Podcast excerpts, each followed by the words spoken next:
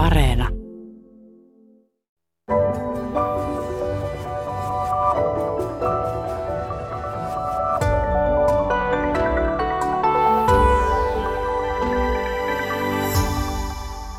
Oikein hyvää aamupäivää. Tervetuloa Yle Radio yhteen professori Arto O. Salonen. Kiitoksia. Ja uskontotieteilijä Mikko Kurelahti. Kiitos. Te olette yhdessä kirjoittaneet Rakkautta ja valoa kirjan ja siinä kirjassa te toteatte, että se hyvän elämän tarina, jota me ollaan toisillemme toisteltu ja johon me uskomme, niin se on tullut tiensä päähän. Eli tarina siitä, että kuluttamalla, ostamalla, materiaa hankkimalla me ihmiset saisimme lisää hyvinvointia ja onnellisuutta. Ja te haluatte haastaa tämän käsityksen hyvinvoinnista ja hyvästä elämästä, koska tämä meidän maapallo ei kestä enempää kuluttamista. Mutta tässä tämän kirjassa te tuotte esille aika virkistävästi sen asian, että me ihmiset, niin eihän me kuluteta sen takia, että me oltaisiin jotenkin pahoja tai meillä olisi tällainen alhainen haluan lisää omaisuutta ajatus koko aika takana, vaan, vaan siellä on takana aika syviä motiiveja. Niin se menee.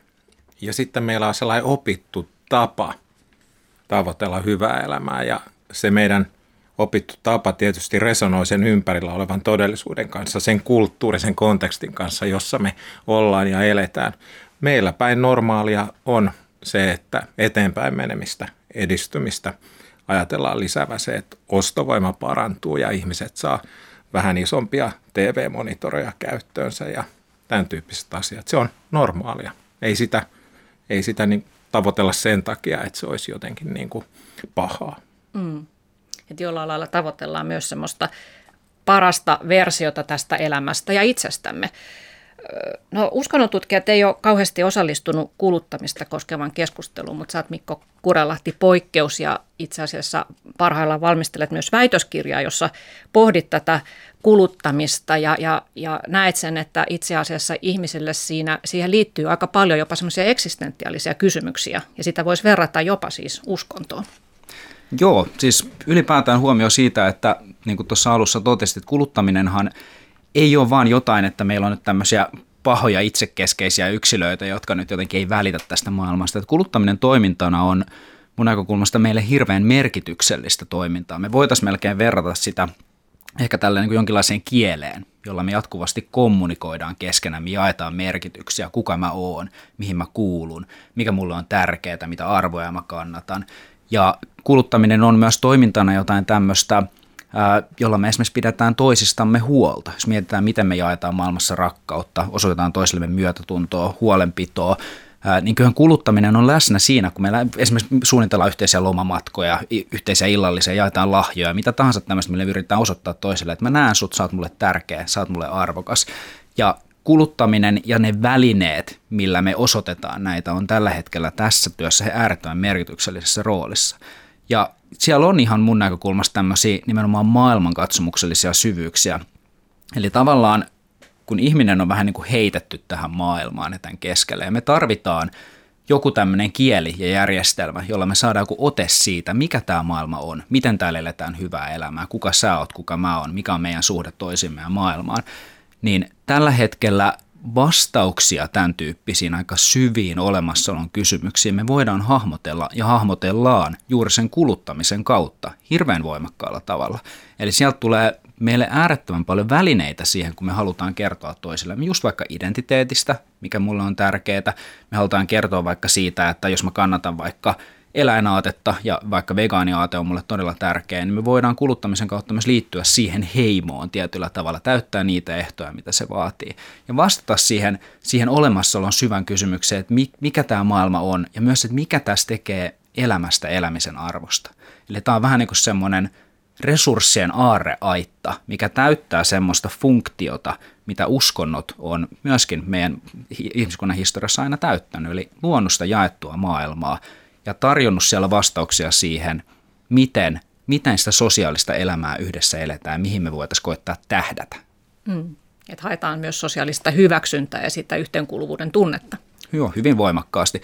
Jos miettii ylipäätään tämmöistä niin yhteisöllisyys, että sitä, että me koetaan, että me kuulutaan johonkin, ketkä on meitä, niin sehän on väistämättä aina jossain määrin, vähän niin kuin voisi sanoa kuviteltua, mikä ei tarkoita, että se on harhaa, mutta se on jollain tavalla semmoista, mitä me mielellämme tavoitetaan toisistamme. Ja me tarvitaan siihen juuri joku tämmöinen merkitysjärjestelmä, joku tämmöinen kieli, joka tarjoaa meille sen mahdollisuuden tavoittaa näitä kokemuksia siitä, että hei, jokin yhdistää meitä ja että sä näet, mutta mehän kaivataan myös kaivataan sitä sosiaalista hyväksyntää. Eli jos miettii tätä, miten tärkeä ihmiselle on kokemus siitä, että mä tuun nähdyksi, kuulluksi, arvostetuksi, että mulla on jotain väliä. Me ollaan hyvin merkitys, tarkoitushakuisia olentoja. Ja se, kun me haetaan esimerkiksi merkityksellistä elämää, arvokasta elämää, niin se tarkoittaa aika voimakkaasti myös sitä, mitä ihmiset ja muut mun ympärillä osaa arvostaa. Mikä, mikä on semmoinen asia, minkä, minkä tavoitettua mä koen, että mä tuun nähdyksi ja arvostetuksi. Eli tämä on hyvin juurikin kulttuurisesti opittua, niin kuin Arto tuossa äsken vähän viittasi, me ollaan myös kulttuurimme tuotteita, jolla on silloin aika paljon väliä, minkälaista tarinaa me yhdessä tästä elämästä ja maailmasta kerrotaan ja jaetaan toisillemme. Mm.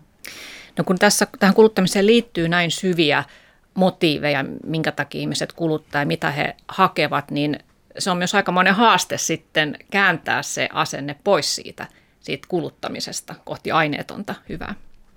Niin se menee. Se käännös on mahdollista, jos ihminen saa tilalle jotain paljon parempaa.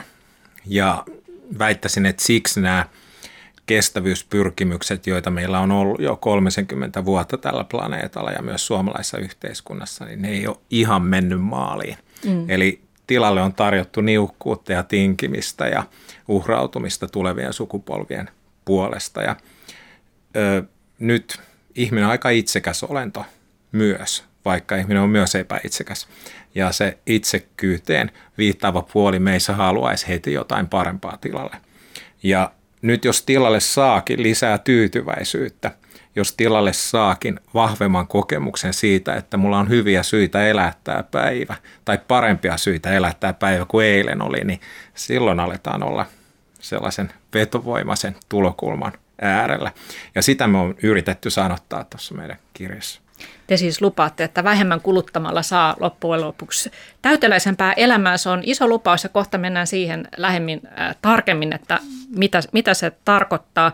Mutta vielä tästä kuluttamisesta äh, haluaisin kysyä sitä, että kun ihmiset hakee tosiaan sitä kautta nyt tällä hetkellä aika paljon sitä täydempää elämää, niin onhan myös niin, että se myös aidosti voi tuoda siis parempaa elämää, että ostaa äh, hienon urheilukellon tai, tai isomman telkkarin, niin niin tota, kyllähän se tuo sitä iloa elämään.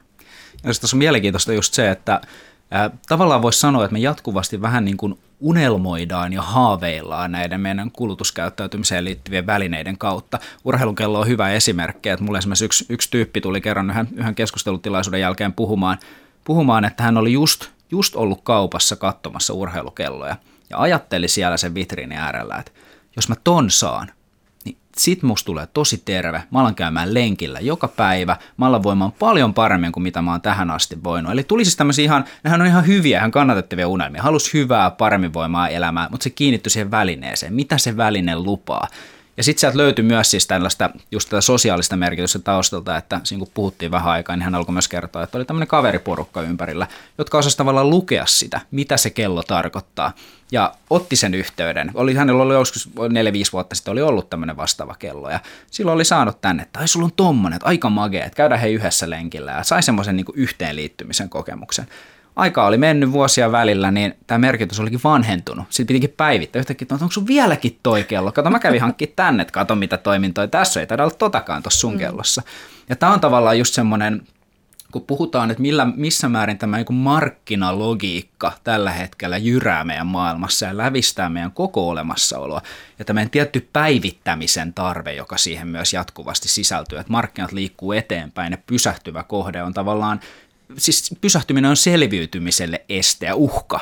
Ja tämähän on ihmiselle äärettömän iso uhka, koska jos miettii ihan näitä, niin kuin mainitsit nämä maailmankatsomukset syvyydet, niin meillä on oikeastaan kaksi perustavanlaatuista kysymystä ihmiselämässä. Toinen on se, että miten selviytyä, ja toinen on sitten, kun on se selviytyminen taattu, niin juuri tämä, että mikä tekee elämästä elämisen arvosta. Mutta jos me koetaan, että meidän selviytyminen lähtee olemaan uhattuna, niin me ruvetaan kyllä etsimään niitä keinoja, jotka tuntuu lupaavan jotain edistymistä, jotain eteenpäin menemistä, ettei vaan tuu se, että minun yksilöllinen minä, niin se, siitä saattaa se arvo kadota. Yhtäkkiä mulle ei olekaan mitään väliä kenellekään. Ja sehän on se, mitä ihminen syvästi pelkää. Että kukaan ei näe, kukaan ei välitä. Merkityksettömyys iskee päälle. Se on ihmisen isoin tragedia. Tässä oli äänessä uskontotieteilijä Mikko Kurelahti ja nyt professori Arto O. Salonen jatkaa. Niin, eli hyvä elämä on sitä elintasoa ja sitten elämänlaatua. Ja se elintaso on sillä tapaa helppo juttu, että se on aika objektiivinen asia. Sitä on melko luontevaa käydä mittaamaan, että kuinka siinä niitä muutoksia tapahtuu, että onko se urheilukello niin kuin toisenlainen nyt kuin viisi vuotta sitten ja onko siinä nyt enemmän toimintoja tai vähemmän toimintoja ja tätä kaikkea. Mutta sitten se elämänlaadullinen puoli, että niin kuin mitä se muutti se urheilukello mun elämässä, millaisia asioita se sai jotenkin mun elämään tulemaan lisää, mitä se poisti ja mikä se mun elämän kokemus on nykyään, onko se parempi kuin aikaisemmin. Ja, ja silloin kun siirrytään tällaiseen hyhmäsempään maailmaan, niin ymmärretään, että joo, se on aika iso juttu, se on aika tavoittelemisen arvoinen juttu, mutta vaikea. Ja nyt me eletään sellaisessa yhteiskunnallisessa tilanteessa, missä, missä ne pyrkimykset, joilla me äärimmäistä köyhyydestä erkaannuttiin sotien jälkeisessä Suomessa, ne ei enää tuotakaan ihmiselle sellaista kokemuksellista rikkautta, koska me on kutakuinkin saatu kaikki se, mitä vaurastumisen avulla voi saada. Noin jos katsotaan globaalissa tarkastelussa, että näin hienoja yhteiskuntia nyt ei tältä planeetalta juuri löydy vai löytyykö? Mm. Eli nyt jos me haluttaisiin jotain enemmän, jotain parempaa, jotain niin kuin täyteläisemmäksi koettua elämää, niin silloin meidän kannattaisi kääntää katse sinne laadulliselle puolelle. Eli mitkä on ne asiat, jotka tekee nyt mun elämästä elämisen arvosta, kun se selviytymispuoli on jo saatu kuntoon. Et eihän meillä enää nyt nälkäkuolemia raportoida Suomessa. Meillä on monet asiat aika hyvin. Koulutuspalvelut toimii ja terveydestäkin pystyy huolehtimaan. Me on päästy tällaisissa objektiivisissa asioissa todella pitkälle, mutta nyt jos me halutaan ihan selkeästi jotain parempaa, jotain enempä, enemmän ja jotain täyteläisempää, jotain sellaista kokemuksellista rikkautta elämään, niin nyt ne lähtee muodostumaan jostakin muusta, sieltä elämän laadulliselta puolelta. Hmm. Joo, ja siis tässä on tavallaan siis se, mistä voisi ajatella, että kun tilanne on monin tavoin hirveän haastava, tämä missä me tällä hetkellä ollaan. Mutta myöskin siis mä näkisin, että jotain toivoa voidaan myös sanoa siitä, että niin kuin tuossa alussa puhuttiin sitä, että meiltä vallitseva narratiivi kuluttamisen suhteen tuntuu usein olevan se, että just, että ihmiset on jotenkin pahoja, ne ei välitä, tai sitten, että ne on jotenkin vaan tyhmiä, että ne jotenkin vaan ilmastonmuutos muu tulee ja ne vaan jatkaa kuluttamista, että lopettakaa nyt se ihme toiminta, että miksi te näin teette. Mutta jotenkin siis mäkin siis toivoo tuossa, että niin kuin Arto sanotti noita, että mitkä on niitä asioita, jotka tekee elämästä elämisen arvosta. Ja sitten kun sieltä löytyy näitä ensinnäkin yhteenkuuluvuutta meille tärkeiden rakkaiden ihmisten kanssa tai kokemusta siitä, että mä oon tärkeä osa tätä maailmaa, että siellä on aineetonta hyvää ystävyyttä, luottamusta ja muuta, niin musta tuntuu, että kuluttamisen kautta ihmiset jo tällä hetkellä on usein kiinnittynyt ihan oikeisiin kohteisiin. Että me haetaan just niitä, me tavallaan intuitiivisesti tiedetään kyllä, mikä tekee elämästä elämisen arvosta ja yritetään sitä rakentaa. Mutta sitten siinä on jotenkin siinä välissä se, just niin kuin urheilukellon tapaan se väline, joka tuntuu lupaavan sitä. Ja sitten jos meillä tuleekin se harha, että me ei osata nähdä sitä päämäärää, sitä, sitä mistä me oikeasti unelmoidaan sen välineen takana, vaan me jäädään vaan tuijottaa sitä, että siinä se on, jos näitä olisikin kaksi, jos taisikin parempi, jos näitä tulisi lisää, niin kasvaako se rakkaus esimerkiksi siellä taustalla. Näinhän se ei mene. Mutta tällä tavalla liittyy myös mun mielestä siihen, niin kuin aiemmin vertasin tätä kieleen ja kommunikaatioon. Useinhan puhutaan siitä, että kun varallisuus tulee tiettyyn pisteeseen, niin hyvinvointi ei siitä enää sitten lähde kasvamaan. Mutta jos me mielletään, että tämä kuluttaminen on just tämmöistä jatkuvaa kommunikaatiota, mitä me tarvitaan siihen, että me haetaan sitä yhteyttä ja kerrotaan toisille, että kuka mä oon ja kuka sä oot ja että sä oot mulle tärkeä, niin tämmöisen kommunikoinnin tarve ei lakkaa liikaa missään tietyssä pisteessä. Ei tuu semmoista, että tässä on tarpeeksi hyvin, jolloin me tarvitaan just se ymmärrys siitä, mitä me yritetään toisillemme myös kertoa, itsellemme kertoa, ja päästä siitä välineestä näkee se, että mikä siellä taustalla oikeasti oli se, mitä me yritettiin tavoitella. Mm. Ja se meiltä tuntuu olevan todella hukassa. Mikä on se suunta, mihin me halutaan olla matkalla? Ja plus sitten se, että mehän ei olla koskaan siellä perillä, koska meille luvataan koko ajan uusi väline lupaa jotain vielä parempaa. Meidän täytyy saada se. Ja teillä oli hyvä lause tässä Rakkautta ja valokirjassa, että materiaalinen yltäkylläisyys on jo ehkä alkanut tukahduttaa elämän paloa.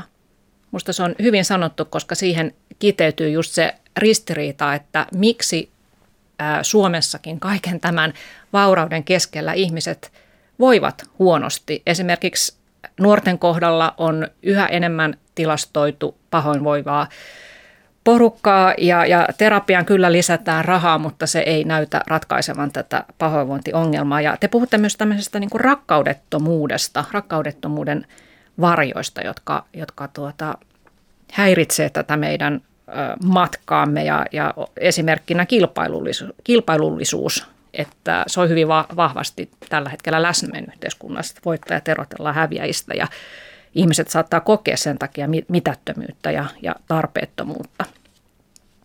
Ja tästä vaurauden tavoittelusta, niin näitähän on näitä paljonkin näitä tutkimuksia, että taitaa tuorein olla sellainen tieto, että, että jos ihminen tienaa yli 60 000 euroa vuodessa, niin, niin hänen tyytyväisyytensä ei siitä enää lisännyt, että vaikka hän kuinka sitten kuvittelisi, että jos vielä kuitenkin olisi lisää sitä pätäkkää, niin voisi paremmin. Ja, ja tästä myös haluaisin puhua, että kun tota, tästä, että mihin me ollaan matkalla, niin, niin tuota, sen sijaan, että me vaan mietittäisiin näitä ongelmia ja ratkaisuja näihin ongelmiin, niin voisi myös pysähtyä miettimään, että miksi me toimitaan niin kuin me toimitaan ja, ja mitä me ollaan etsimässä. Ja tätä te myös pohditte tuossa kirjassa, että, että sekään ei tunnu olevan selvää, että mitä me tavoitellaan. Talouskasvua halutaan koko ajan lisää, mutta koskaan ei kysytä, että, että mikä on se riittävä talouskasvu ja mihin sillä, mitä sillä haetaan. Se on se iso kysymys. Että jos alettaisikin puhumaan nyt siitä hyvinvoinnista – että se olisikin se meidän päämäärä tässä yhteiskunnassa, että me torpattaisiin huono-osaisuus, poistettaisiin kokonaan huono-osaisuus tai tehtäisiin vaikka lapselle maailman paras yhteiskunta. Ketä se harmittaisi, kelle se olisi sitten tosi huono yhteiskunta. Tai nyt kun Suomi ikääntyy, mitä jos rakennettaisiin maailman paras yhteiskunta ikääntyvälle ihmiselle? Mitkä asiat silloin olisi sellaisia, mitkä olisi tosi hankalia mun näkökulmasta. Et jos me lähdettäisiin puhumaan tämän tyyppistä asioista, niin silloinhan me puhuttaisiin päämääristä. Meillä olisi joku sellainen, mihin tähdätä, mutta nyt meillä keskustelu käydään pelkästään välineistä. Kun saisi lisää tuottavuutta, kun saisi lisää tehokkuutta, kun saisi kilpailukyvyn paremmaksi, niin sitten talous kasvaisi ja sitten kaikki olisi hyvin. Eli, eli tämä on, on se strategia, joka toimi erittäin hyvin silloin, kun me oltiin äärimmäisessä köyhyydessä. Ja sen avulla me irtauduttiin siitä erittäin nopeasti. Ja se selviytymistarina on vailla vertaa. Mutta nyt me eletään toisenlaisessa Suomessa ja nyt jos me haluttaisiin jotain oleellisesti parempaa, niin silloin meidän hyvän elämän narratiivin voisi avartaa. Silloin voisi lähteä puhumaan jostain muusta. Ja nyt jos se nyt jos tehtäisiin sellainen sopimus, millä me saataisiin tämä kansakunta niin kuin sellaiseen ylevään asentoon, niin kyllähän se lähtisi sieltä ihmisen henkisistä perustarpeista rakentumaan. Että miten mä saisin enemmän pidäkkeetöntä tunnustusta siitä, että mä riitän tällaisena kuin mä oon. Että mä oon ihan ok tällaisena kuin mä oon. Miten mä saisin torpattua tyytymättömyyttä ja saisin lisää tyytyväisyyttä. Jos mä tyytyväisyyteen tähtään, niin silloinhan pitäisi se määritellä, mikä on riittävästi. Sitähän me ei suostuta tekemään, koska siinä on vallankumouksen siemenet siinä tyytyväisyydessä. Mitä jos jokainen suomalainen olisikin tyytyväinen, eikä enää hamuaisi uutta ja enemmän. Et, et tässä ollaan niin kuin erittäin isojen asioiden kanssa tekemisissä, kun puhutaan pehmeistä arvoista tai niistä ylevistä elämänpäämääristä, jotka tekee elämästä elämisen arvosta. Mutta meillä on niin isot panokset pelissä tällä planeetalla, että kyllä niistä nyt pitäisi alkaa puhumaan pikkuhiljaa. Mm. Joo, just, tämä, just tämä selviytymistaistelu tässä on keskeinen, että nyt kun mietitään, miten me puhutaan kuluttamista ylipäätään tässä ajassa, että kun me tiedetään, jos katsoo vaikka näitä uusimpia IPCC-raportteja ja muita, että me tiedetään, että me ei voida tällä tiellä jatkaa kovin paljon eteenpäin. Että me tiedetään, että tämä on juurikin se tie, joka johtaa siihen, että selviytyminen on uhattuna. Mutta saman aikaan, jos miettii, miten me jatkuvasti yhteiskunnassa, esimerkiksi kun koronapandemia alkoi ja alettiin puhua siitä, että nyt jos hei kulutus lähtee laskemaan muuta, niin mehän tuli heti se keskustelu siitä, että kaauksen voimat pääsevät irti jos talouskasvu lähtee, ei varmistukaan talous ei lähdekään kasvamaan ja investoinnit vähenee ja muut taantuman kierrettä. Eli hyvin voimakkaasti meillä on tämmöinen ajatus, että jos me ei ylläpidetä tätä järjestelmää, niin järjestelmä ei myöskään ylläpidä meitä. Me on tavallaan pakko pitää se käynnissä ja siinä on nimenomaan tuntuu, että se selviytyminen on se keskeinen, mikä, mikä siinä laitetaan ainakin narratiivisesti, että tämä on se, mikä on uhattuna. Mutta sitten väistämättä, kun me ollaan nyt siinä tilanteessa, että – me puhutaan tuossa kirjassa teeristeyksen saapumisesta, että ei me voida jatkaa myöskään eteenpäin. Se on ihan selvä. Ihan yhtä lailla se, että me nyt vaan jatketaan tällä tiellä, mihin ollaan totuttu, niin se johtaa siihen tulevaisuuteen, mitä kukaan meistä ei oikeasti halua kuitenkaan saavuttaa. Eli se, missä me puhutaan tällä hetkellä hyvinvointina, hyvinvoinnin saavuttamisena, jos me katsotaan sitä yhtään laajemmasta perspektiivistä, laitetaan sitä skooppia vähän taaksepäin, niin kyllähän se kääntyy ihan globaaliksi pahoinvoinniksi. Ja kirjassa me esimerkiksi puhutaan siitä, että että jos nyt katsotaan nimenomaan sieltä tulevien sukupolvien näkökulmasta käsin, että jos tällä hetkellä tuntuu, että me jakaudutaan jotenkin voittajiin ja häviäjiin, mutta jos tämä jakautuminen johtaa sitten pidemmällä aikavälillä siihen, että meillä on juomakelpoista vettä, meillä on hengitettävää ilmaa, niin kyllähän se on yhteinen häviö kaikille. Ja tämä on se keskeinen ehkä havahtumisen sanoma, mitä me kirjasaltaan sanoo, että ei meillä ole voittajia tai häviäjiä. Tämä on joko, että me voitetaan tai hävitään tämä peli yhdessä. Ja sitten vielä se suomalainen voittajuus tai häviäjyys on sitä, että tosiasia nykyään on, että meidän suomalaisten vesialenjäljestäkin puolet, 49 prosenttia, syntyy ulkomailla. Sanotaan, että kyllähän meillä Suomessa vettä riittää. Niin, mutta kun ei se suomalainen kaupassa käynti ole enää irti muusta maailmasta, vaan me ollaan tässä globaalissa taloudessa niin syvästi kiinnittyneinä, että kun käyt kaupassa, niin se sun kaupassa käynti kytkeytyy tuhansien ihmisten elämään tällä planeetalla. Haluttiin niin tai ei. Eli sellaista se on. Kolmannes meidän hiilidioksidipäästöistä päästetään nykyään ulkomailla, koska Aasia on se meidän teollisuusalue. Tai meidän ruuasta tuotetaan 40 prosenttia nykyään ulkomailla. Että ei, ne, ei ne meidän ruuan pellot enää sijaitsekaan Suomessa, kuten aikaisemmin oli. Eli tämä tilanne on niin globaali, että sillä on väliä, kuinka minä kiinnityn maailmaan, mitä minä teen.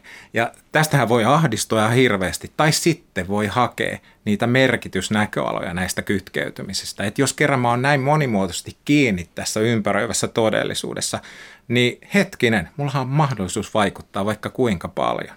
Mm. Et mä voin vaikka kysyä siltä kauppialta, että, että hei, saisiko tänne tilalle näitä paikallisia tuotteita, kun haluaisin niitä ostaa, kun silloin ne mun vaikutukset olisi jotenkin miellyttävämpiä minun mielestä. Tietäisin, kenelle se mun euro menee. Joo, ja te puhutte tuossa kirjassa siitä, että tämä saattaa olla tämän meidän, meidän aikamme sokea piste, että me ei vielä täysin hahmoteta sitä, että mihin me ulkoistetaan näitä hyvinvoinnin kustannuksia. Se, että me ostetaan tavaraa, niin se vaikuttaa maaperään, ilmakehään, tuotejalostusketjun alkupäässä oleviin ihmisiin ja tuleviin sukupolviin. Tätä, tietoisuus tästä on toki, toki nousemassa, mutta ei ehkä ihan vielä mittavassa määrin. Mutta mä haluaisin vielä kysyä tästä talouskasvuasiasta, että, että kun sanoit Mikko, että koronan myötä oltiin huolissaan täällä Suomessakin, että kaos, kaos valtaa alaa, jos talouskasvu pysähtyy, niin mitä sitten Eikö siinä ole totuuden siemen siinä mielessä, että, että jos ö, ihmiset ei kuluta, niin se talouskasvu todellakin pysähtyy, ehkä jopa laskee, ja tämä koko meidän ö, julkinen sektori ja hyvinvointivaltio kuitenkin perustuu siihen, että yksityinen sektori voi hyvin ja ihmiset kuluttaa ja sitä rahaa tulee, että mitä sitä tapahtuu, mihin laitetaan rajaa, että ketkä syöpäpotilaat jätetään, jätetään hoitamatta ja mitkä vammaispalvelut jätetään tuottamatta ja mitkä koulut peruskorjaamatta? Tämä on hirveän, hirveän isoja ja tärkeitä pohdintoja nimenomaan, että mihin, mihin näitä rajoja vedetään. Mulle ehkä itselläni siis, mitä yritin tuossa hahmottaa, on se, että, että niin kuin sä tässä just sanotat mun mielestä hirveän hyvin, hyvin juurikin tätä, että – me ollaan luotu tämmöinen järjestelmä, jonka sisällä meidän elämät tällä hetkellä tapahtuu. Ja se hirveän paljon määrittää juurikin näitä, että miten me voidaan pitää toistamme huolta ja miten me yritetään täällä maailmassa toimia. Mutta näin myöskään ole mitään luonnonlakeja. Maailma on ollut aiemmin myös hyvin erilainen kuin mihin se on. Että väistämättä meidän pitää jotain muutoksia ottaa johonkin suuntaan. Se, mikä tästä tekee myös vaikeaa, nimenomaan, koska ton tyyppiset kysymykset usein on aika, no ehkä mahdottomia jopa vastata. Eihän me voida vastata, tai tai millä perusteella mä esimerkiksi tässä nyt radiolähetyksessä sanoisin, että kuka syöpäpotilas jätetään hoitamatta, en halua tehdä tällaista, tällaista päätöstä. Mutta ylipäätään siis ajatus siitä, miten voimakkaasti tämmöinen järjestelmä meitä tällä hetkellä sulkee sisänsä määrittää. Ja sitten se kokemus siitä, että sieltä keskeltä ei näe hyvin. Että tämä on myös mielikuvituksen kriisi, koska me väistämättä ollaan myös tilanteessa, missä meidän ehkä pitäisi osata kuvitella olemassa olelle hyvin erilaisia järjestyksiä. Ihmisyys voi olla hyvin muutakin kuin mitä me ollaan totuttu mieltämään, että se tällä hetkellä on. Ja siihen tarvitaan tavallaan yhteistä ponnistusta, yhteistä narratiivia, yhteistä kertomusta, että mihin me haluttaisiin olla matkalla. Ja se voi olla se kertomus, että me aletaan kertoa myös hyvin erityyppinen kuin mitä se tällä hetkellä on. Mutta se on meille hirveän vaikea tällä hetkellä mieltä, että jotenkin me kuvitellaan niin voimakkaasti sen pohjalta, mihin me ollaan totuttu. Kun meidän pitäisi ihan oikeasti nyt lähteä myös miettimään, että olisiko tässä jotain uusia siemeniä, joita me voitaisiin lähteä etsimään, jotain uusia suuntia. Eikä niin, että tehdään ihan samat asiat, mutta tehdään ne vaan paremmin. Mm. Arto. Jos halutaan jatkaa samanlaisella talousajattelulla kuin millä on tähän tultu, niin silloin otettaisiin vaan ratkaisut keskiöön. Eli tämä planeettahan on nyt ihan oikeasti siirtymässä hiilineutraaliksi planeetaksi. 130 maata on jo sitoutunut tähän muutokseen.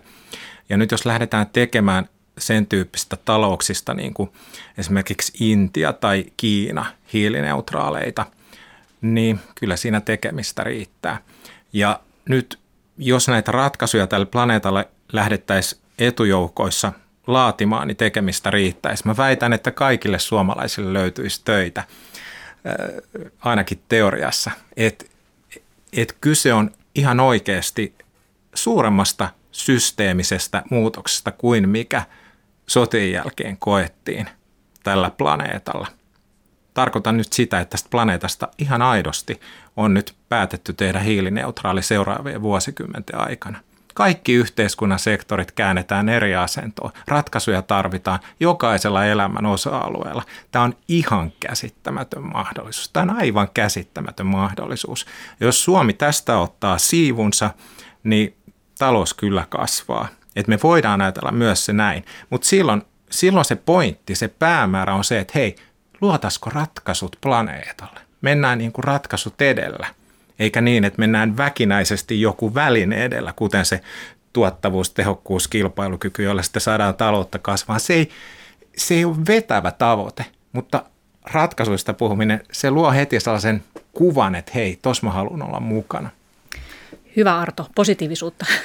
ja Mikko? Ja siis mielenkiintoista tässä on just se, että koska mä oon itse voimakkaasti, niin kuin Artokin, Artokin on voimakkaasti mieltä, että me tarvitaan myös sitä niin järjestelmätason muutosta. Me tarvitaan hirveän laaja-alaista yhteiskunnallista planetaarista globaalia muutosta, joka on järjestelmätasolla, että jotain muuta kuin mitä tällä hetkellä on. Mutta samalla se järjestelmä, se äärettömän vaikutusvaltainen, voimakas järjestelmä, joka meillä tällä hetkellä on valloilla, joka on nimenomaan se ongelma, joka on viemässä meitä kohti, kohti sitä tulevaisuutta, mitä me ei haluta saavuttaa, niin se tällä hetkellä myös tarjoaa meille aika vaikutusvaltaisia keinoja juurikin ottaa sitä kantaa ja vaikuttaa siihen. Eli myöskin meillä on tavallaan nyt jo ne kanavat ja väylät siellä, jolla me yritetään ehkä jollain edes millimetrin verran tuupata sitä maailmaa siihen oikeaan suuntaan. Ottaa niitä oikeita askeleja, mihin me oikeasti uskotaan, mitä me halutaan olla edistämässä, minkälaista ihmisyyttä me halutaan itse edistää. Niin niitä askeleja me voidaan ottaa aika helposti arjessa jo nyt – ja sitten siinä samalla lähtee rinnalla toivottavasti rakentamaan sitä järjestelmätason muutosta, mitä se jokin on. Koska tavallaan se on vaikea ajatella tavallaan semmoinen ajatus, että meillä yhtäkkiä tulisi joku niin iso vaan he, niin kuin heti päälle iskevä vallankumous, että meillä on vaan saman tien päällä joku aivan toisenlainen järjestelmä. Eikä me voida ajatella esimerkiksi kuluttamisen kanssa, että ihmiset vaan niin kuin lakkaa sen, että lopettakaa, ah okei, nyt mä lopetin sen sitten tähän. Ja sitten se vaan jää niin kuin tyhjän päälle se ihmeinen kaikkien olemassaolon kysymystä ja muiden kanssa, eikä enää tiedä, miten se hankkii kontaktia kontaktia toisiinsa ja miten se ylipäätään selviytyy tällaisen järjestelmän keskellä. Joten tämä on myöskin tavallaan että voidaan olla hyvin kriittisiä nykyistä järjestelmää kohtaan, on syytäkin olla hyvin kriittisiä nykyistä järjestelmää kohtaan, mutta samalla huomata, että se järjestelmä on aika elastinen, aika semmoinen adaptoituva ja se tarjoaa meille myös välineitä ottamaan kantaa sen paremman tulevaisuuden puolesta ja lähteä siinä rinnalla myös tekemään sitten sitä järjestelmätason muutosta, joka vaatii meiltä jotain, mitä me ei ehkä vielä osata edes hahmottaa. Tässä puhui uskontotieteilijä Mikko Kurenlahti ja lisäksi täällä on professori Arto O. Salonen ja puhumme siitä, että mitä se todellinen hyvinvointi on, tuleeko se kuluttamalla. Ja tämä oli tietysti hyvä pointti, että että kohti hiilineutraalia yhteiskuntaa ollaan menossa ja toivottavasti myös globaalilla tasolla. Ja, ja, ja tuota, sen luo, talouskasvun ei tosiaan tarvitse välttämättä tarkoittaa sitä, että luonnonvaroja käytetään holtittomasti, vaan voidaan kehittää kiertotaloutta ja, ja vihreää energiaa ja myös kuluttajat itse voivat tehdä arjessaan näitä järkeviä päätöksiä. Mutta mennään nyt vielä sit vähän syvemmin siihen, että miten te hahmottelette tätä narratiivia, hieno, hieno sana, siis tätä meidän ää, yhteistä käsitystä siitä, että mikä tämä on, mitä se todellinen hyvinvointi on, mistä me haetaan onnellisuutta ja merkityksellisyyttä. Miten tätä käsitystä pitäisi muuttaa ja miten se voi tapahtua? Se olisi sitä, että siirrytään irtiolemisesta ja erillisyyden ihanteesta kohti kuulumista, liittymistä, kytkeytymistä. Eli meillä on sen tyyppinen vapausajatus ollut tässä vallalla, että musta tulee vapaa, kun mä pärjään ilman sua. Kun mä pystyn niin irti kytkeytymään tästä kaikesta muusta, niin silloin mä oon tosi vapaa tekemään kaikkea, mitä mä haluan tehdä. Ei se taida niin mennä. Eli se, se voi ehkä niin mennäkin, mutta sen ongelma on se, että elämän merkitys sisälly tyhjentyy sillä tiellä, koska se elämän merkityksellisyys rakentuu kytkeytymisen ja liittymisen ja kuulumisen kokemuksen kautta. Ja nyt jos voisi olla mahdollisimman moniulotteisesti, monitahoisesti kytkeytyneenä siihen maailmaan, jonka osa jo on – niin siitä alkaisi rakentumaan mielekkyyttä elämään. Ei kukaan vastusta mielekkyyden parantumista. Ja mä väitän, että nimenomaan nyt tällä hetkellä ongelma on se, että ei tahdo tuntua elämä mielekkäältä. Eli miten saisi mielekkyyttä lisää? No niin, että kytkeytyy rikastavasti, täyteläisesti ratkaisijan roolissa tähän maailmaan, jonka osa jo on. Mitä se tarkoittaa käytännössä, jos ihmisellä on nyt vähän semmoinen ulkopuolinen tunne, ei oikein tunne kuuluvansa mihinkään, on vähän tyhjä olo, turhauttaa, pelottaa. Mitä sä sanot hänelle, että mitä se tarkoittaa käytännössä, että alapas nyt kytkeytyä tähän maailmaan? Joo, eli katselee ympärille siinä, missä on ja ihmettelee sitä elämän monimuotoisuutta, jonka osana saa olla tässä ja nyt. Et on se vaan niin kuin häikäisevää, jos katsoo vaikka jonkun banaanikärpäsen tapaa olla olemassa, että kyllä siinä on – aikamoiset iteraatiot takana, että siitä on tullut sellainen, sellainen olento kuin mitä se on. Et niin kuin ei nämä meidän tronet vielä pysty ollenkaan siihen, että ne kiinnittyy hallitusti kaltevalle ikkunapinnalle ja hoitaa energian tarpeensa ihan itsenäisesti. Banaanikärpänen pystyy ihan mennen tulen siihen. Ja sitten kun on niitä vielä paljon pienempiä ainakin, mitä tuolla meillä päin on näkynyt välillä, ei tahdo hahmottaa edes ja silti ne pystyy lentämään hallitusti ja hoitamaan sen energiatarpeensa.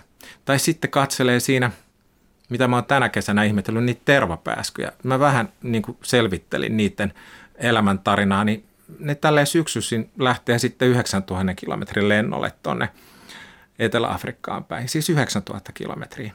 No eihän siinä mitään, mutta kun ne elää ilmassa, ne syö ilmassa, ne elää sillä tapaa ilmassa, että ne poikkeaa tänne maanpinnalle muutamia kertoja elämänsä aikana tällaisia kavereita pyörii tässä. Sitten kun mä lueskelin niitä lisää, niin ne kiipee illan tullen 2000 metriin ja sitten ne sulkee toisen aivopuoliskon ja liitelee sieltä pikkuhiljaa alaspäin. Hetkinen, missä mä oon? Tätä on, tiedätkö, mun ympäristössä tässä näin. On tää ihan huikea. Et ja jos ei tämän... haltioituminen ei maksa mitään. Juuri näin. Eli, eli jos mä haluan niin täyteläiseksi koetun elämän, niin se voi lähteä rakentumaan näin. Tai sitten mä voin kytkeytyä sukupolvien ketjuun mä voin istuskella rantakalliolla ja ihmetellä, että toi, toi myrskyvä meri, niin se lähinnä kuvailee mun tunteita, että nyt, nyt tuntuu siltä, että elämä tökkii pahasti. Ja sitten mä saatan havahtua siihen, että hetkinen, tämä kalliohan on ollut aika pitkää tässä. Kuinka pitkää tämä muuten on tässä ollutkaan? Eli tässä samassa paikassa on ehkä mua ennen sadat ihmiset pohtinut juuri näitä samoja asioita. Että ei tämä homo sapiensin paikka tällä planeetalla, niin ei se niin kuin silleen perinpohjin on miksikään muuttunut tässä vuosien varrella. Eli kyllä me kokemuksellisesti tavoitellaan kutakuinkin samoja asioita edelleen. Me haluttaisiin saada pidäkkeetön tunnustus arvokkuudestamme, arvokkuudestamme, että me oltaisiin ihan fine tällaisena kuin me ollaan. ja että me kytkeydyttäisiin ympäröivää todellisuuteen sille, että elämä tuntuu elämisen arvoiselta ja mielekkäältä ja olemassaololla on jotakin sellaisia tarkoituksia, jotka viehättävästi vetää kohti tulevaisuutta. Et, et tämähän on ihan loputon mahdollisuuksien määrä, mutta me ei ole totuttu näistä asioista puhumaan, koska meillä on se elintason parantamisnarratiivi vallalla – Eli nyt me ajatellaan, että se hyvä elämä kuitenkin loppujen lopuksi lähtee siitä, että mä vähän päivitän näitä vermeitä ja värmeitä ja sitten mä saan jotain parempaa. Mutta kun ei se lähde sieltä. Mm. Ja siis nämä kytkennäthän on siis nimenomaan se, että kun ne on jo siellä paikalla, ne on jopa, ne vaatii havahtumista, vaatii sitä huomista. Ei vaadi mitään edes semmoista, että lähdetään hei uudestaan nyt rakentamaan näitä juttuja, vaan ne on siellä. Meidän elämä tapahtuu ihan väistämättä osana kaikkea sitä, mistä meidän koko olemassaolo itsessään nousee, johon se jonain päivänä palautuu. Että me ollaan jo osa tätä kaikkea. Että se vaatii sitä, sitä siihen, siihen havahtumista. Ja sitten jos mietitään just tätä, että kun niin kuin mä sanoin tuossa että kun ihminen on luonnostaan merkitys- ja tarkoitushakuinen olento. Että me väistämättä, kun me herätään, herätään uuteen aamuun, niin me halutaan elää hyvää, tarkoituksellista, merkityksellistä elämää. Me halutaan suunnata kohti jotain, jotain hyvää. Ja se, että me koetaan – että me ollaan merkityksellinen osa maailmaa, niin se on nimenomaan jotain, mikä tapahtuu suhteessa meille arvokkaiden asioiden kanssa, että me nähdään siellä se jokin, jolla on meille jotain merkitystä. Niin tämän tyyppiset havahtumiset ja myös se, että me voidaan tehdä asioille jotain, niin sille yksilölle Voidaan siis, me tarvitaan järjestelmätason isoja muutoksia, mutta sille yksilölle nämä on asioita, jotka saattaa oikeasti tuoda sitä kokemusta siitä, että mun elämällä on merkitystä. Usein kun käy puhumassa näistä asioista eri paikoissa, niin nousee just tämä, että mistä se toivo löytyy. Ja ihmiset on aika sillä, että, että tämä tilanne on niin vaikea, että haluaisi nostaa vain kädet ylös. Mutta ei sieltä se toivo ainakaan löydy. Me tiedetään, että me ollaan semmoisessa tilanteessa, että ihminen on se planetaariseen tulevaisuuteen keskeisimmin vaikuttava tekijä. Sillä, mitä me nyt tehdään ja jätetään tekemättä, silloin sitä vaikutusta siihen, minkälainen tulevaisuus me tullaan saamaan. Ja siinä tilanteessa, jos me koetaan, että me ollaan enemmän osa ongelmaa, vai koetaanko me ollaan enemmän osa sitä ratkaisua, niin totta kai se vaikuttaa siihen, että miten mä itse koen, että onko mulla merkityksellistä arvokasta elämää, ja koenko mä, että mulla on toivoa, tähän tilanteeseen voi vaikuttaa, ja me liikutaan johonkin suuntaan. No miten sä otat arjessa sen ratkaisijan roolin?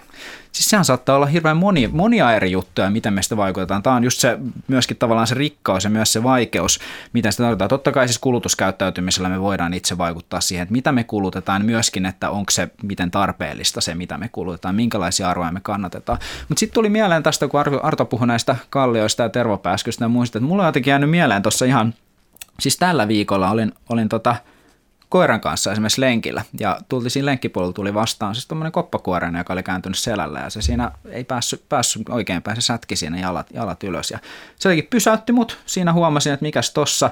Ja mä siinä otin sitten tuommoisen lehden, lehden siitä sivusta ja se nappasi siitä lehdestä kiinni ja mä laitoin sitten sinne polun sivuun ja jatkoi siinä matkaa. Ja sitten mä sitä jotenkin miettiä, että mikä tämänkin, mitä tämä tarkoitti. Ja jotenkin siis kokonaisuuden kannalta eihän tällaisella ole niin mitään merkitystä. Mikään ei varmaan muuttunut siinä, että mä autoin sen koppakuoriaisen toisinpäin ja olin siinä itse jotenkin sen kanssa läsnä.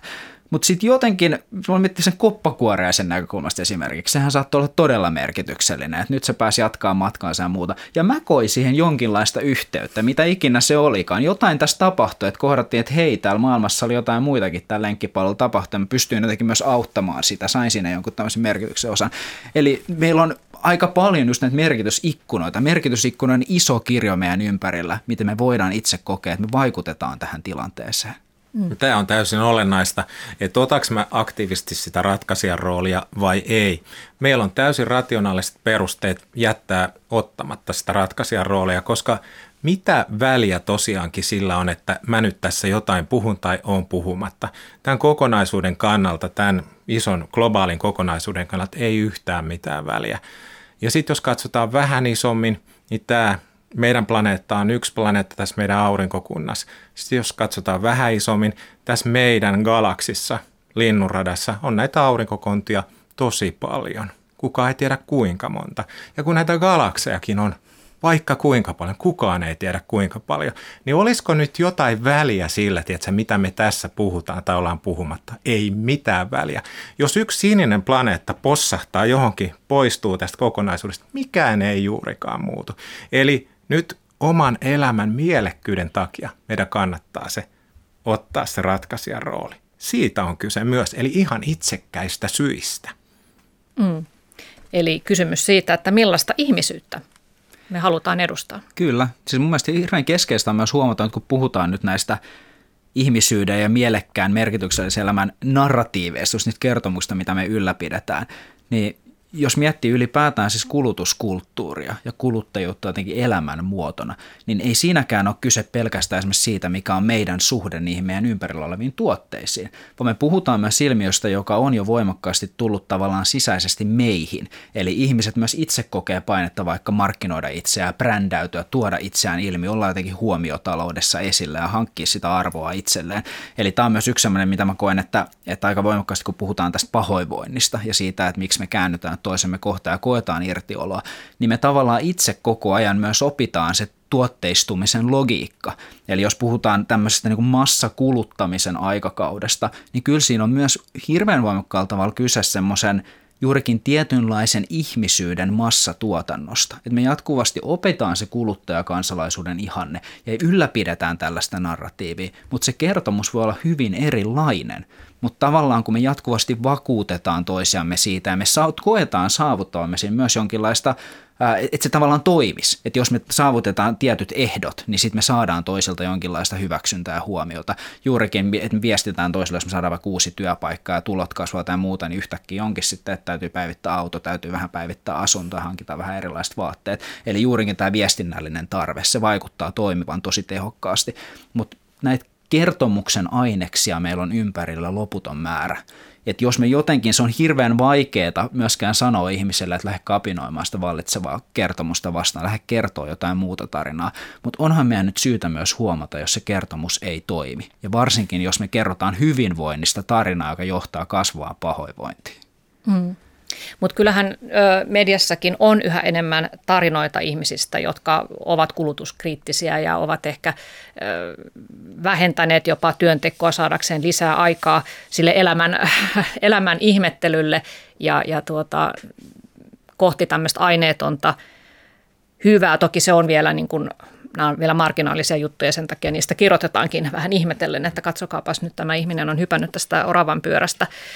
Mutta siis joo, teidän mielestänne niin ää, elämää kannattelee sitä tuotemaailmaa enemmän, niin se, että on, tuntee itsensä, on tyytyväinen, ymmärtää mikä on riittävästi, kokee yhteyttä muihin, on tämmöistä henkistä pääomaa.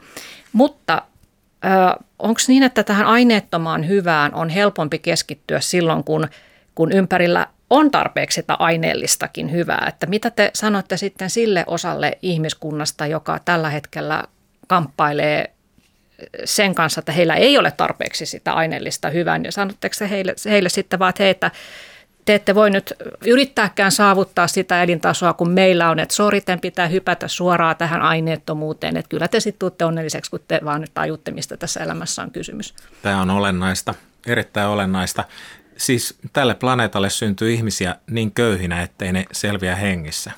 Eihän, eihän sellaista voi hyväksyä. Eli heille pitää suoda mahdollisimman nopea vaurastuminen niin, että he pystyvät inhimilliset perustarpeensa tyydyttämään. Mutta noin keskimäärin Suomessa asiat ovat inhimillisten perustarpeiden suhteen aika hyvät – koskaan mittaushistorian aikana vielä suomalaisilla ei ole ollut rahaa niin paljon käytössä kuin tänä kesänä. Mm. Eli mm, jos haluttaisiin, me voitaisiin kuvitella myös toisenlaisia tulevaisuuksia, toisenlaisia elämiä. Me voitaisiin ajatella myös vaihtoehtoisilla tavoilla, jos halutaan. Et se on, kyse on myös siitä sellaisesta tietystä vankilasta, johon me on sullottu itsemme ja ajatella, että ei ole mahdollisuuksia mihinkään toisenlaiseen. Globaalin, globaalilla tasolla tarkastellessa meillä on asiat tosiaan aika kivasti. Ja jos nyt miettii ylipäätään sitä, että jos kun puhutaan vaikka Suomesta, että meitä äänestetään jatkuvasti maailman onnellisimmaksi kansaksi, mutta onhan se onnellisuudella on aikamoinen hinta. Että kyllähän se meidän keskimääräinen kulutus vastaa useamman maapallon luonnonvaroja. Ja sitten taas meillä on paljon niitä tilanteita, joissa siihen yhdenkään maapallon kulutukseen ei päästä. Ja nimenomaan se ajatus siitä, että kun me puhutaan globaalilla tasolla kulutuksen hinnasta, niin kyllähän se nimenomaan on näin, että meillä on se vauras vähemmistö, joka kuluttaa suuren osan, suurimman osan ja vastaa kaikista, kaikista päästöistä ja globaaleista ongelmista, mitä siitä tulee. Seuraukset on totta kai koskettaa meitä kaikkia, koska me puhutaan planetaarista todellisuudesta, joka on väistämättä yksi ja jaettu. Mutta kyllähän tämä tarkoittaa sitä, että osan meidän elämistä meidän pitää päästä sinne alaspäin sen yhden planeetan sallimiin rajoihin. Ja osassa se tarkoittaa sitä, että täytyy päästä y- ylöspäin sen yhden planeetan sallimiin rajoihin. Tämä on tämmöinen tasapainottelu.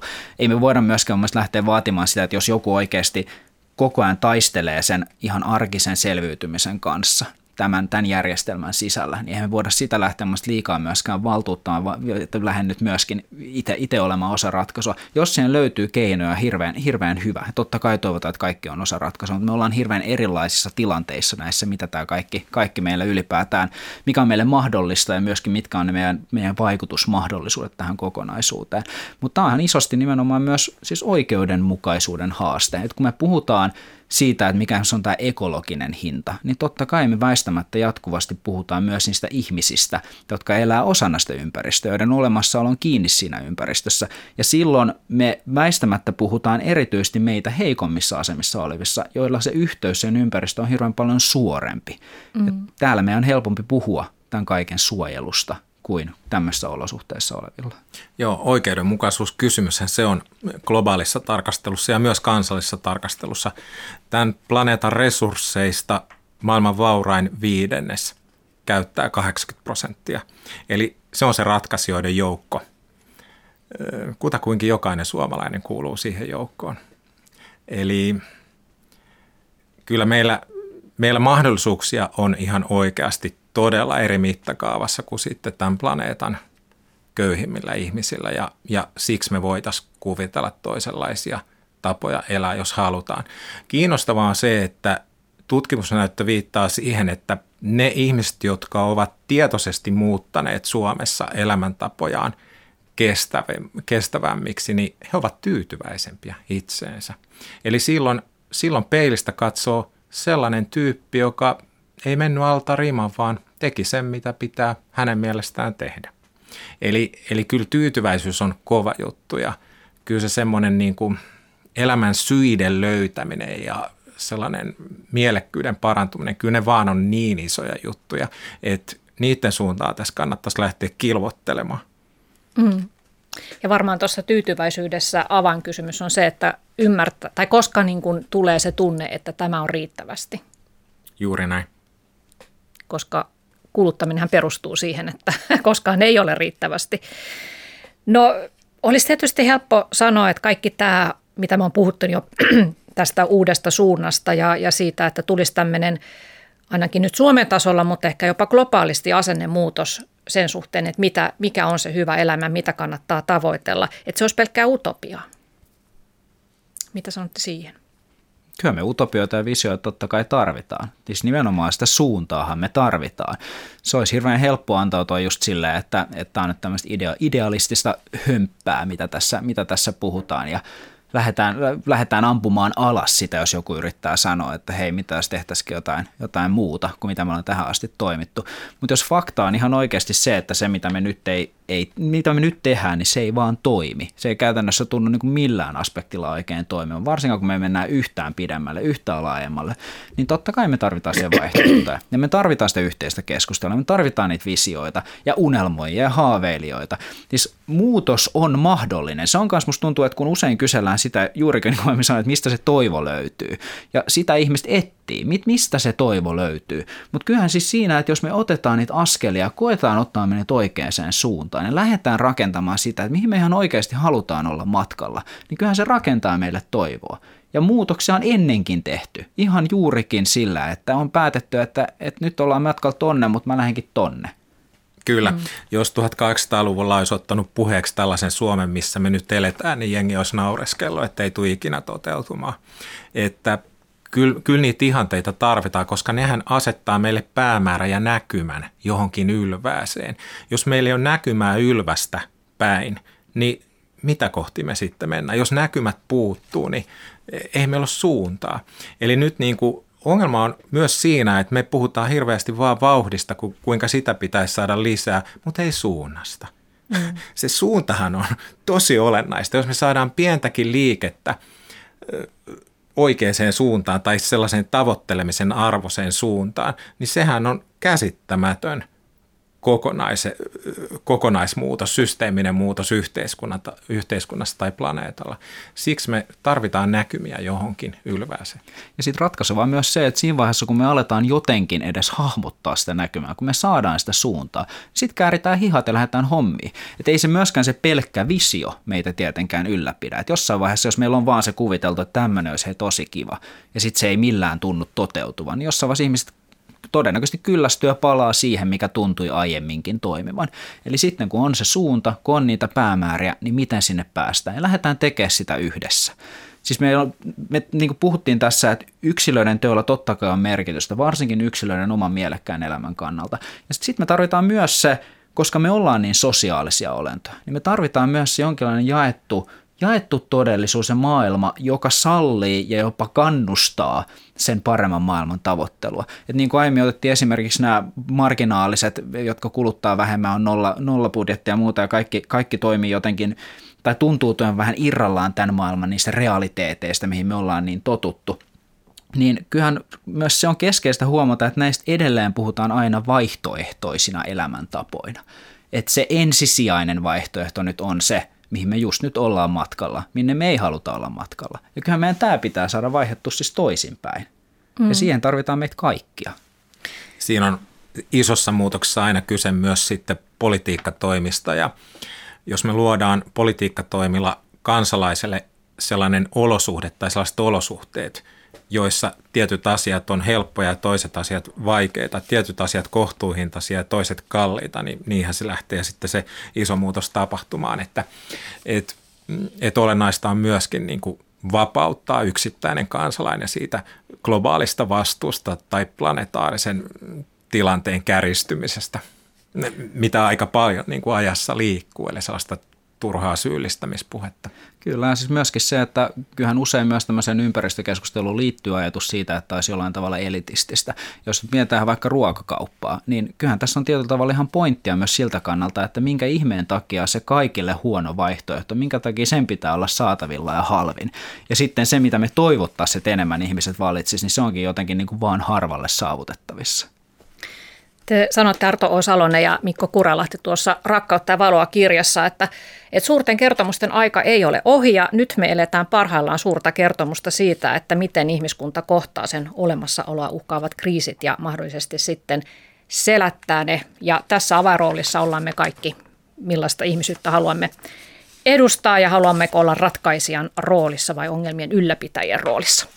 Tähän voi varmaan päättää tämän keskustelun, toivottavasti se jatkuu vielä.